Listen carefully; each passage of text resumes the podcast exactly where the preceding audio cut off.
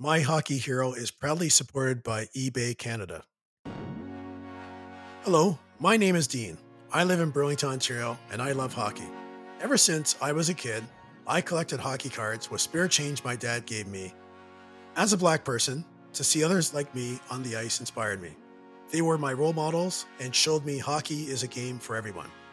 I've collected 100 rookie cards for NHL's black and biracial players, and I'm going to talk to all of them so you can learn their stories.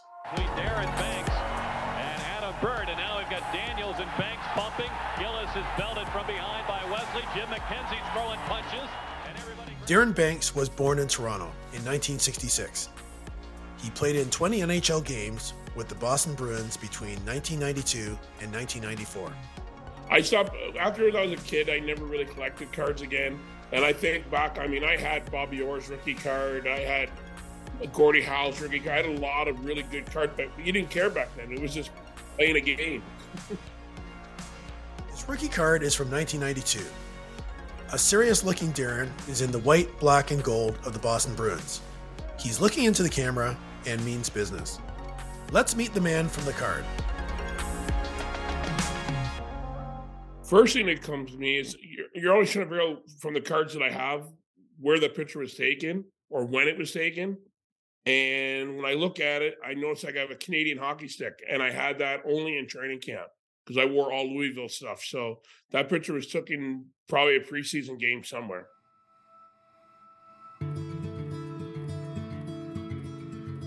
Like many Canadians, Darren started on the ice at a young age. Uh, what I kind of remember, I don't remember it really, but I just, you know, what I was told. My mother taught me how to skate. So my father's never had a pair of skates on in his life. Uh, my dad was in a serious car accident when I was two or three. And so my mother was the one that taught me how to skate. And I learned to skate out in a park uh, next to our house. So we had a park that firemen would come and flood the park and all the kids would go out there and skate and the older kids would like play hockey games out there. And we moved when I was five and we had the park backing up to our house and same type of thing. They but we the kids built the arena, the older kids built the rink. And I would skate all day as long as I could. Mother just yell at me, never take my skates off, walk through the snow, through the backyard, probably go in the house with my skates on, eat, and go right back out there again. His family didn't have much hockey history, but his neighbors spotted his talent. As what I can remember, because uh, I didn't play hockey until I was seven. So I skated when I was three and four and five. It was in the park. And then uh, neighbors were said to my parents, you know, why don't you put your son in hockey? He's probably one of the better skaters out here. And my parents, not knowing anything about hockey, were just like, okay, you know, he's good at sports, so we'll just put him in it and see how he goes from there. But even as a young kid, racism affected his ability to participate. And then I got cut actually after I was the captain of the team. I got cut when I was 15 by a coach who didn't like me because of my color. Um, cut me, and I went and played like I guess they called it house league or pioneer. And I was really upset about it. And uh, my dad said, "Don't worry about it." And he put me in a league over in Detroit on a travel team in Detroit. So I played on a travel team in Detroit and a house league in Windsor. 14 or 15. I played defense most of the time. And then um and then I became, you know, I then I went up to forward. I think because I could score goals in defense, I could outskate a lot of kids when I was younger. And then I, I mean, I don't remember a lot of my, you know, my when I was 12 and 13. I don't remember a lot of that, but but Darren was lucky to find support from great coaches early on. Well, I mean, Mr. Campbell at nine years old, really supportive of me, like really backed me you know, because there was a lot of prejudiced people there. So a lot of people didn't say a lot to you. Um, but Mr. Campbell at a really young age, and then Jeff Cranker at midget, who seemed to be, you know, he was really in my corner. And then, I mean, until until I turned pro, you know, I had some really really good coaches when I turned pro. But as a young guy, th- those are two that I can think of that really stood out. Darren was also fearless. I could play, you know, even at a young age, say 12, and they were 15 or 14. I could go out there and play with them and be competitive with them. So I wasn't afraid of them. I wasn't afraid. That was the other thing. is I wasn't afraid of anybody. You know, there back then, you know, you had big guys. They wanted to hurt smaller players, and but I was kind of a big, lanky kid, but I wasn't afraid of anybody, and I liked to be physical. So that was like wasn't afraid, so it was easy for me to play against older guys. And I knew if I could play with them, then I could play with anybody. Eventually, Darren came across one of our previous guests, Tony McKegney. It inspired him to see another black person on the ice and hardened his resolve.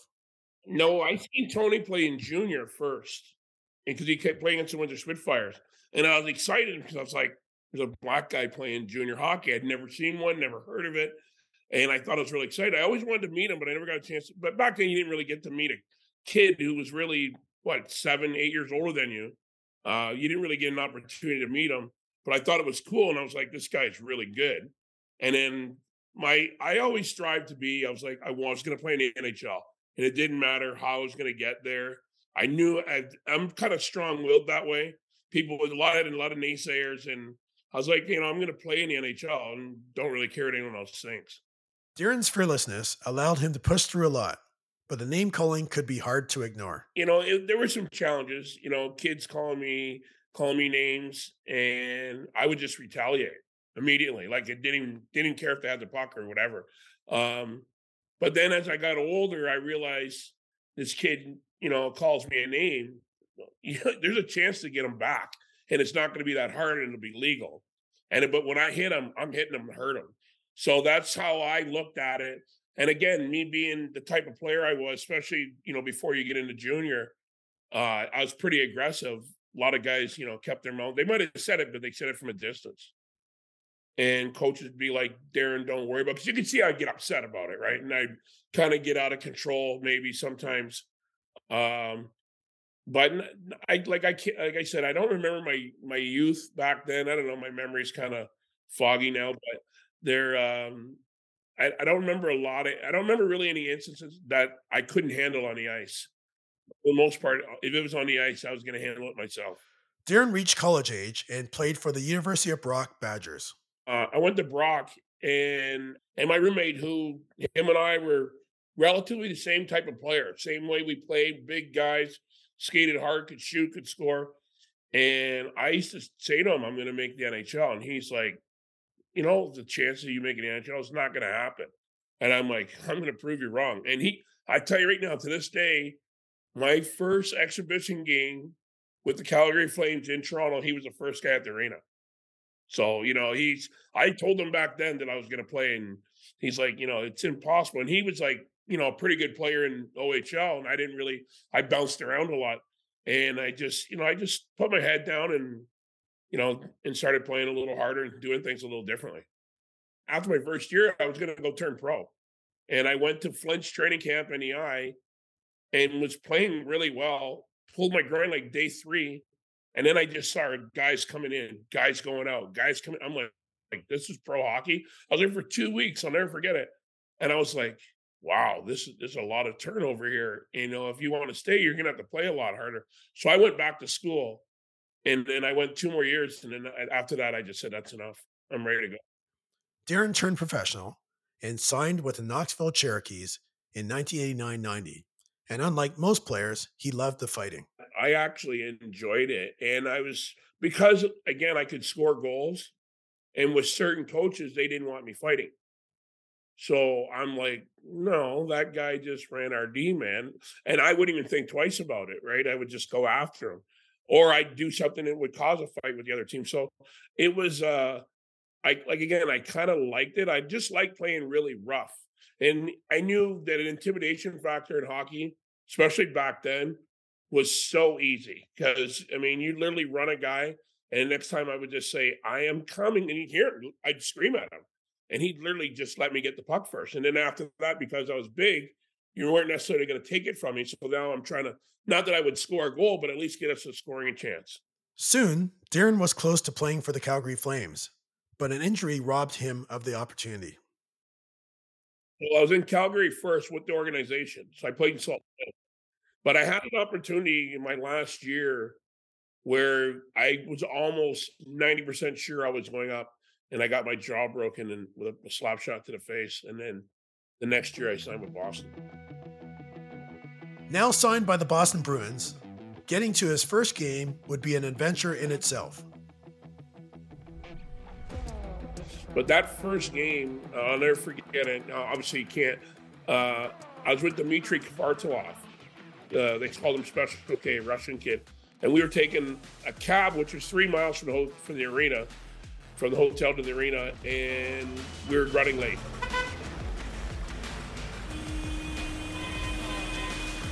The traffic in Boston was ridiculous late, and we had to jump out of the cab and run maybe two blocks. Run, literally learn two. Because we didn't want to be late. We didn't know what was going to happen. But that first game, I was so pumped up playing at the Boston Garden against Hartford, and I hit everything that went by me. And I almost started a five-on-five brawl. I mean, it was just it was just one thing after another. It was like three on three scrums, me jumping at guys. Just I don't remember the game how I played. I, I have no idea. I just remember I was hitting guys every chance I got.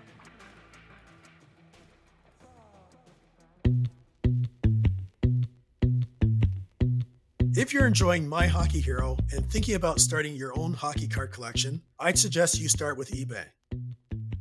eBay is all about connecting communities and fueling passions. Because of its thriving card collector community, I was able to make my dream come true by collecting the rookie cards of the NHL's black and biracial players. Start your own collection at ebay.ca slash hockeycards. Even at this level of the game, Darren would still experience racism. It, it was mostly the fans. You didn't get it. Uh, again, my attitude never changed, right? I'm a tough guy someone runs their mouth, that gave me ammunition to kill them. so it was that's how I responded to things back then. Um, but the fans were the you know they were the nasty ones. They you get down to Phoenix and the things they would say in Kansas City. But you know one of the things I could always shut a person up without even swearing at them, and I'd say I just yell at them and say, "Hey, hey, stupid, where are you working tomorrow? Because I want to pay money to watch you work." And that usually would shut a guy's mouth or person's mouth, uh, and you know they, then it would just you know banks you stink type of thing. But big deal. Darren played 15 more games with Boston, but eventually circumstances changed for him. And probably just me, but they had signed Darin Kimble, but he had gotten into a car accident, and Boston was all about how much money does that guy make? How much money does he make? Where do we save money?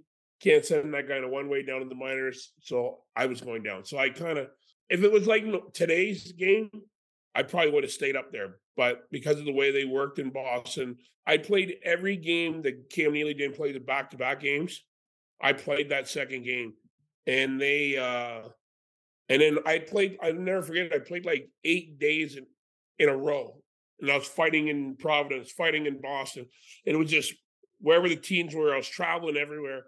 And I just said to my agent, I go, I can't do this. Like, what, you know, how am I going to stay up in Boston and do what they want up there? And they're going to send me back right after the game, no matter what happens. So we gave them the ultimatum to either keep me up or trade me. And they said, well, he's going to go back down this weekend. He'll come back up next week on Monday and he'll either stay up or work his way down or whatever. Right. And I blew out my right shoulder and it just, it never came back to fruition. And then a lot of things happened after that. Darren had some amazing experiences as a player. San Jose, because they played in the Cow Palace when we played against them. And I also scored two goals and an assist there. So that was like one of my biggest games of my career. Um, that was a great city. LA with all the Hollywood stars, you know, along the you know, the glass and being in the Forum Club after. But Toronto Maple Leaf Gardens and the Forum were unbelievable. As a Canadian kid, get to play in those buildings, uh, it was pretty exciting. Looking back on his career, he now sees that there was diversity all around him. Uh, it's nice to know. I mean, you know, you think of Jackie Robinson. That's what I think of first is Jackie Robinson. But then, you know, um, Herb Carnegie, right? I'd never heard of him. You know, I had never heard of him. Even when Tony McKegney was playing, I'd never heard of him. So Tony McKegney and Grant Fuhr were the first two black guys that I had even had any idea played hockey and, and played in the NHL. And then as I get older, you know, I'm playing in the I, I see more guys who played in the NHL.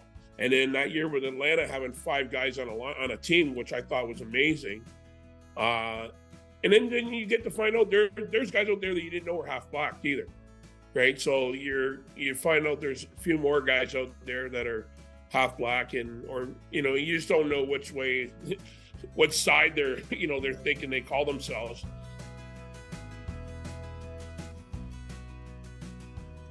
Darren's career has taught him many lessons, and he has some advice for young players. You've got to work hard, and you can't necessarily listen to every single person that's telling you what to do because most of them have never been there. Unless he's been in the NHL, most of them never done it, can't tell you how to get there. Uh, they can see it, you can read it in a book, read it in a computer, but you got to go out there and it's all starts right here in your heart. It's not analytics. You got to go out there and you got to do it yourself. We're proud to be working with Hockey Equality. Hockey Equality is on a mission to create diversity at all levels of the game of hockey by lowering financial barriers for BIPOC, female, and other equity deserving youth hockey players. If you've been moved by the stories shared on this podcast, and want to help make hockey accessible to all, check out hockeyequality.org. If you've enjoyed this podcast but would like to dive deeper, then check out our extended version of this interview at Recognize Black Hockey Heroes of the NHL.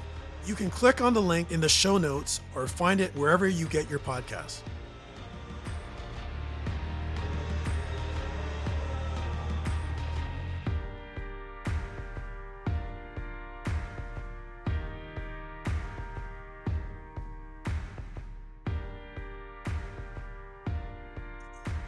Can see the cards of the players in my collection at blackhockeycards.com.